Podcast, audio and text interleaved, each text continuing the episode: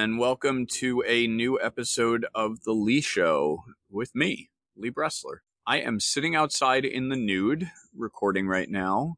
Uh, I'm nude because I ran a little over a half marathon this morning, like 13 and a half miles, and now I'm trying to cool off a little bit. It's hot, it's humid out. There's a bit of a breeze now, which is helping. Uh, I'm training for the full marathon.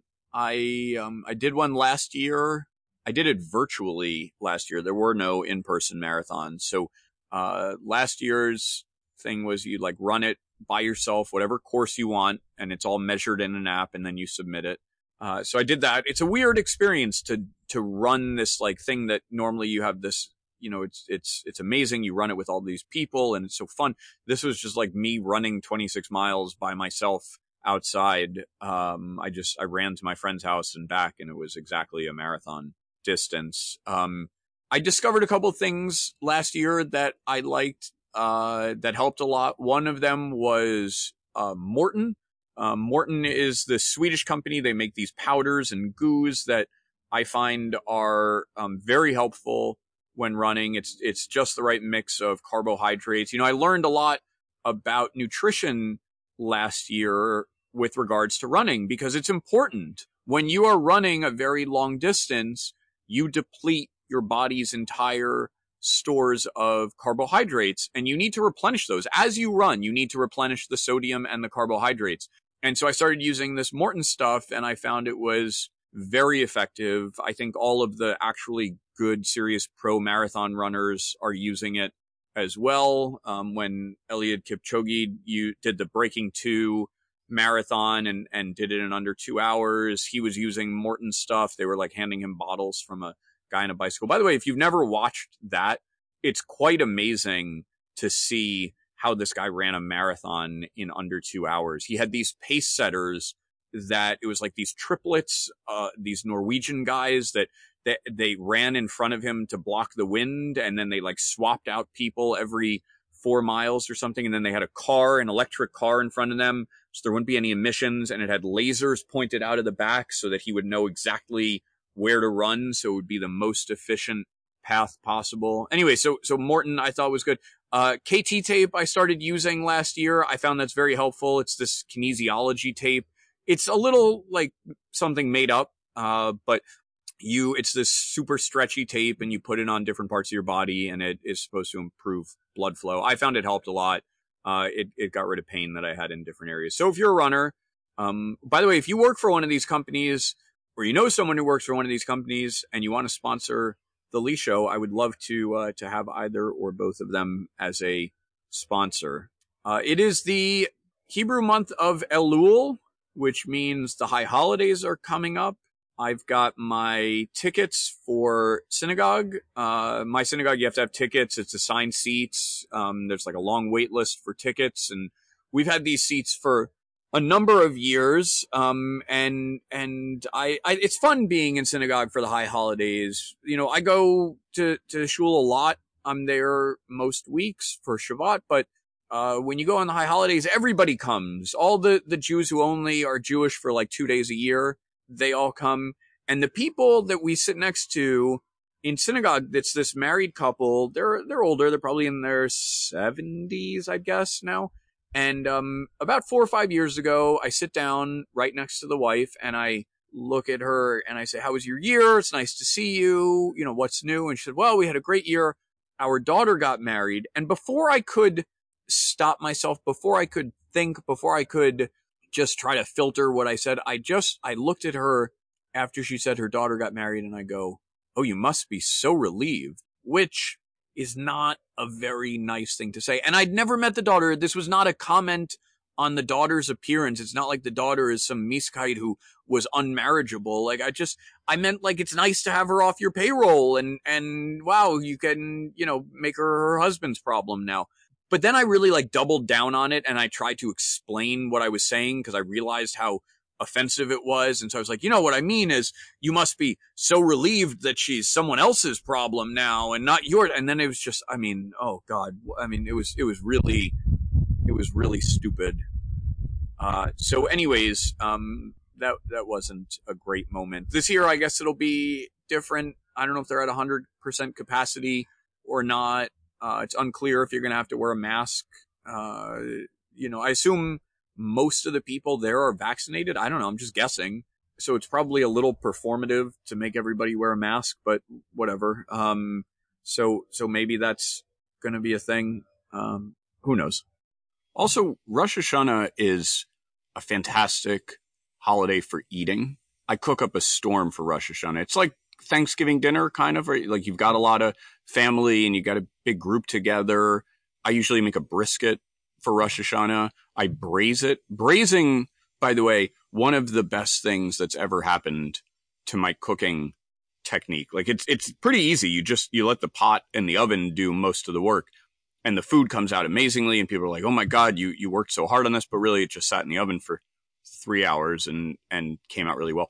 But also after you make that perfect brisket, there's nothing better than intentionally ruining Rosh Hashanah dinner by saying something outrageous. And you have to plan it in advance. You have to have the perfect line that you can drop just to to to get under the skin of your your older relatives, of your aunts and uncles and in-laws, because you know they're going to erupt when you say this. So like last year, for example, I went with I think trans people are braver than the troops. And then you just watch, you just stare and watch as everybody loses their minds.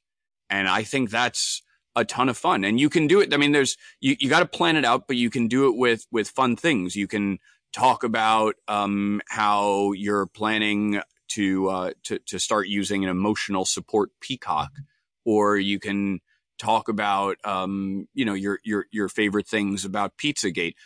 Whatever it is, make sure you have that one perfect line that you can just mic drop it's time for a quick word from our sponsor. I love podcasts. You love podcasts. Osama bin Laden loved podcasts, I think. He was a big true crime buff. And I published The Lee Show using Anchor. I think it's a great service. I tested out a number of options. This was clearly the best. They have great sound quality. It's the same company. Anchor is made by the same company that created the weapons that cause Havana syndrome. How cool is that? And it's owned by Spotify as part of their quest to destroy Neil Young. Anchor provides the tools that let you record and edit from your phone, from your computer. I record my audio, I upload it, and distribute it to all the major podcasting platforms. It's very easy. They'll get you on Spotify, they'll get you on Apple Podcasts, all the leading players and you can make big bucks. So download the free Anchor app or go to anchor.fm to get started. So, more serious topic. Today, I want to talk about something called the metaverse. And the metaverse is a new concept, relatively new concept. It's becoming more prevalent. You're going to start hearing this word in more places. And I think it's something you need to understand. And then we're going to talk about why this matters. So, so first, like what, what is the metaverse? And it's a tricky concept to explain. It's sort of like trying to explain the internet to someone in 1990 who has not used a computer. Like that would be a, a tough, that would be a tough thing to do. Like my grandfather, I used to go over to his, his apartment and he would say to me, this was like, I don't know, maybe 1998, 99, I don't know, sometime around then. And he'd say, Tell me, what is internet? And, you know, I'd have to sit there and try to explain it to him. Of course, he would forget it by the next time I saw him, but that's a bit of what it's like to try to explain to someone what is a metaverse. It's like me trying to explain to my grandfather what is internet. So one good way to describe it is to use analogies so that you can try to visualize what I'm talking about. Broadly, a metaverse is a universe of universes. So first let's let's visualize it. Imagine a sphere with other spheres inside of it. Imagine a beach ball, a giant beach ball with a whole lot of beach balls inside of it. Where the big one on the outside is the metaverse, and all the small ones inside of it are universes that exist within the metaverse. Now let's try a couple of examples that might illustrate what I'm talking about. Uh, one of them is Disney, Marvel, Star Wars. These these characters and these fictional concepts. You know, Disney has all these characters. They each have their own story, their own world. Cinderella, Beauty and the Beast, Aladdin. I, I can't name many others. Cinderella, Cinderella, Snow White. Is that Disney? The Lion King, maybe? I don't really know. Anyways, uh, Frozen, was that one of theirs? Frozen? Who knows? Shrek? Also, as long as we're talking about Disney, can we talk about how these Disney stories don't make any fucking sense?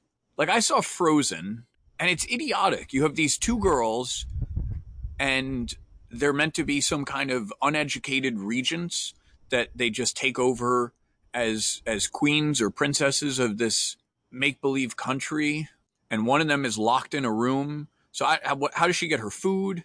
Is she ever educated? Does she have any schooling? What about the other one? Like, how how do they function? And by the way, if she can always keep her gloves on, why does she need to be locked away in a room? The whole thing just doesn't make any sense. And that's all of these movies. Like you watch it and you're like, what on earth are they talking about? It, it just, it doesn't, it doesn't ring true or sensible, whatever. Anyways, so they create all of these characters and each character has its own universe. Each movie is its own universe, which it, with it, with the characters, with the plots, with its own reality. And then Disney is the broader metaverse around it. And so when you go to a Disney theme park, you go to Disneyland or something, each ride is sort of like its own, each attraction is sort of like its own universe within the broader universe of Disneyland. And so if you think about it from that context, you can have at an amusement park, you can have your own currency, right? You go in, you exchange dollars for tickets. That's the currency of the theme park. And then you use your tickets for whatever the next event or the next ride or the next game is. You know, Marvel, Marvel Comics, it's the same thing. Spider Man, Captain America, they each have their own universe. But what happens in one universe doesn't necessarily affect a different one, right? Like if, if you are in Spider Man and there's a bad guy and he blows up New York City, that doesn't mean that in the Captain America comics that New York City is blown up there is a sort of persistence and independence of each of them as if they are mirror worlds with differences to them. And the newer meaning of metaverse is to refer to video games and virtual spaces. Roblox is a computer game that encompasses other computer games. It is a metaverse. It is a world of worlds. And users of Roblox can either create new games inside of it, or they can play in the games that are already there. To give you a sense, out of the 36 million people who use Roblox every day, about 7 million of them actively create new worlds. So about 20% of their users are creators. The other 80% are focused on playing and using it. And Roblox has, it has, Roblox calls it human co-experience because different people can experience the same thing together. In a sense, Roblox has created these tools that democratize video game making, right? It used to be that you needed to work for a huge company, for a huge production studio in order to make a video game. It used to be that you had to work for a radio station in order to go and rant on the radio. But now you can have a podcast. It used to be that you needed to work for a newspaper to go out and write a whole bunch of articles. You can just do it on Substack now. Roblox is doing that for video games. And Roblox describes the metaverse as a persistent, shared 3D virtual space inside of a virtual universe. It's a lot of words. This is a concept that's been written about by science fiction writers for many years. The idea is you enter Roblox and it's it's like a whole world that you can explore different rooms different games different areas that you can explore and on the roblox platform there are characteristics that are relevant to the metaverses of the future. One is the concept of identity. Every user in Roblox has a unique avatar that's persistent. It is you. It's unique and it's you. And it's portable from one Roblox game to another. It's not yet portable from Roblox to a different metaverse, but it's portable within Roblox. And you can outfit it and you can buy things for your avatar. The second characteristic is friends. Users of Roblox, it's a social, it's a social experience that you can, you can interact with people, some of whom you know in the real world, some people you'll meet on Roblox, and it is immersive. It is 3D. The visual components are becoming increasingly realistic. It's anywhere. You can access it from anywhere in the world, for the most part, on any manner of devices and it, it has an economy to it. Roblox has its own currency, just as we talked about the amusement park with its tickets. Roblox has something called Robux. Users purchase these and they can be used in any of the Roblox universes. You can buy clothing for your avatar. And then if you are a creator of games, you make money. You earn Ro- Robux by people spending them in your game. And so you've created an economy with producers and consumers. I think the future of the metaverse is even more immersive. Think of virtual reality, right? Rather than experiencing Roblox on a screen, on a TV screen or on a mobile phone, you can experience these things in a more immersive context. Now, the best we got right now is that you do it with glasses and goggles, and those are horrible. I don't know if you've tried those 3D goggles, they make you feel dizzy and nauseated. They they mess up your hair when you put them on. They're very uncomfortable for your head. So I think those are highly overrated and and pretty stupid, but there's going to inevitably be a successor to that. I mean, think of what FaceTime or Zoom does for the experience of a phone call. You just you add new senses to the experience, right? You take something that was entirely audio based and now it is visual. You can add text, you can add special effects. Think of that in a social context. Imagine there's a persistent virtual space where you can socialize, where you can work, where you can interact with other people. You know, just as the concept of working remotely and as that has become normalized, it's made it a lot less essential to live near the place where you work. This is going to make the experience of remote work even more engaging and interpersonal. So why does this matter? Like, why am I talking about this today? Well, first of all, I just think it's a thing you need to know about because it's an important concept. But also, I look at this as the future of the internet. This is like the, the, the manifestation of internet 3.0. And I see the internet right now being cleaved in two the internet for a long time was this global construct. It's one thing, it's the same everywhere. You access it through a web browser no matter where you are. But over the past decade, a little more than a decade, China has divided it. And China has created something called the Great Firewall.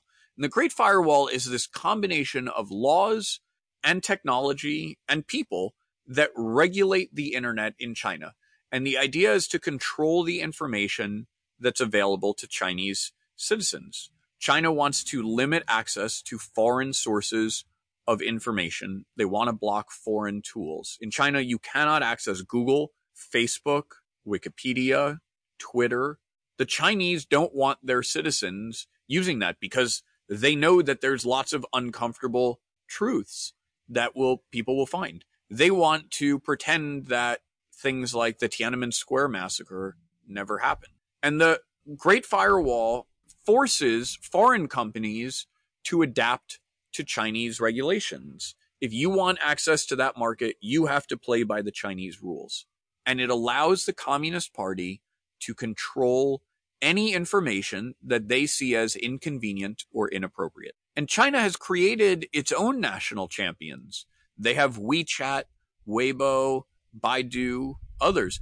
And, and within these applications, the ruling Communist Party can control everything. If you post something that the government does not like, they can delete it instantly. If you try to text your friend something about Tiananmen Square or about uh, oppression of the riots in Hong Kong, poof, it's gone. And the government knows exactly what you did, and you better believe they're coming for you.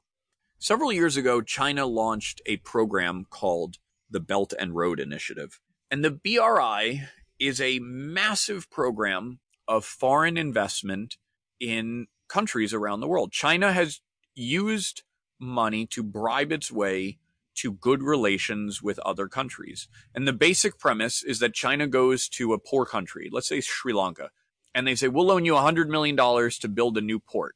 And Sri Lanka is like, Okay, cool, a new port. We could use one of those. And China says, By the way, if you miss a single interest payment on that port, we're going to take ownership of it. So China then brings in its own workers, its own engineering. They build the port. They know full well that Sri Lanka cannot afford the debt service and to make good on that loan. And so when Sri Lanka defaults, which they inevitably will, China now owns this valuable infrastructure asset. And they repeat this throughout the world so that they own these assets that reach from China through Southeast Asia, surrounding India, into Africa, into Europe. Why do you think COVID spread to Milan so early? Do you ever wonder why Milan was the first city? It's because Milan and Wuhan have very strong commercial ties. Italy is the only country in Western Europe that is a part of the BRI. Now, concurrent with the BRI is a program that China calls the Digital Silk Road. And the Digital Silk Road is the technology component of the Belt and Road Initiative. China goes into these countries and they provide telecommunications equipment, artificial intelligence capabilities, cloud computing, e commerce. China wants each of these countries using its tools, using its equipment, using its national champions to build stuff. China has options that can compete with any of the offerings from the West, and they want to see these offerings adopted by as many countries as possible. In Africa, this is an amazing stat. In Africa, China provides more financing for IT than every single multilateral agency and democracy around the world combined provide in Africa. So the amount of financing to build telecom networks in Africa that China provides is more than the UN and every other country around the world and every other organization combined is spending in Africa. So why why is this objectionable? As we've discussed on this podcast, when China installs 5G equipment that's made by Huawei, that's the Chinese equipment maker, they have the ability to put in backdoors. They can spy on network traffic just as they do within China. They can remotely disable those networks in the event of conflict. They're unhappy with you, poof, your entire cell phone network just got shut down. These are not benevolent offers. China has the ability to weaponize these investments around the world, and they bring other countries into China's sphere of influence. They bring you under China's thumb. Once you are locked into this equipment and this software, you're stuck with it. In a sense, China is creating its own alternative internet. And it, it's an alternative metaverse with all of these different universes inside of it. Once a country adopts China's tools, it sets the stage for more authoritarianism, for less freedom, for more control by governments and bad actors. Once you have these capabilities, there's going to be someone who says, "Hey, we should use them." And it neuters countries. They they are permanently on China's side. They have no ability to fight back it is crucial that we lobby hard against this and we offer a competing approach. It is essential to American primacy around the world that we can prevent the adoption of this technology. No Chinese 5G cell phone networks made by Huawei, no Chinese handsets made by Xiaomi, no Chinese chips made by SMIC, no Chinese messaging services like WeChat or social media services like TikTok. Even Zoom, most people don't realize Zoom is Chinese and all of your data on Zoom is going through China. All of these things must be rejected. And so how does this connect to the metaverse? The metaverse is the future of technology. This is the future of how we are going to relate to each other virtually. And as we see this major evolution in the internet, in the technology stack, it's crucial that other countries are using our tools, using our capabilities.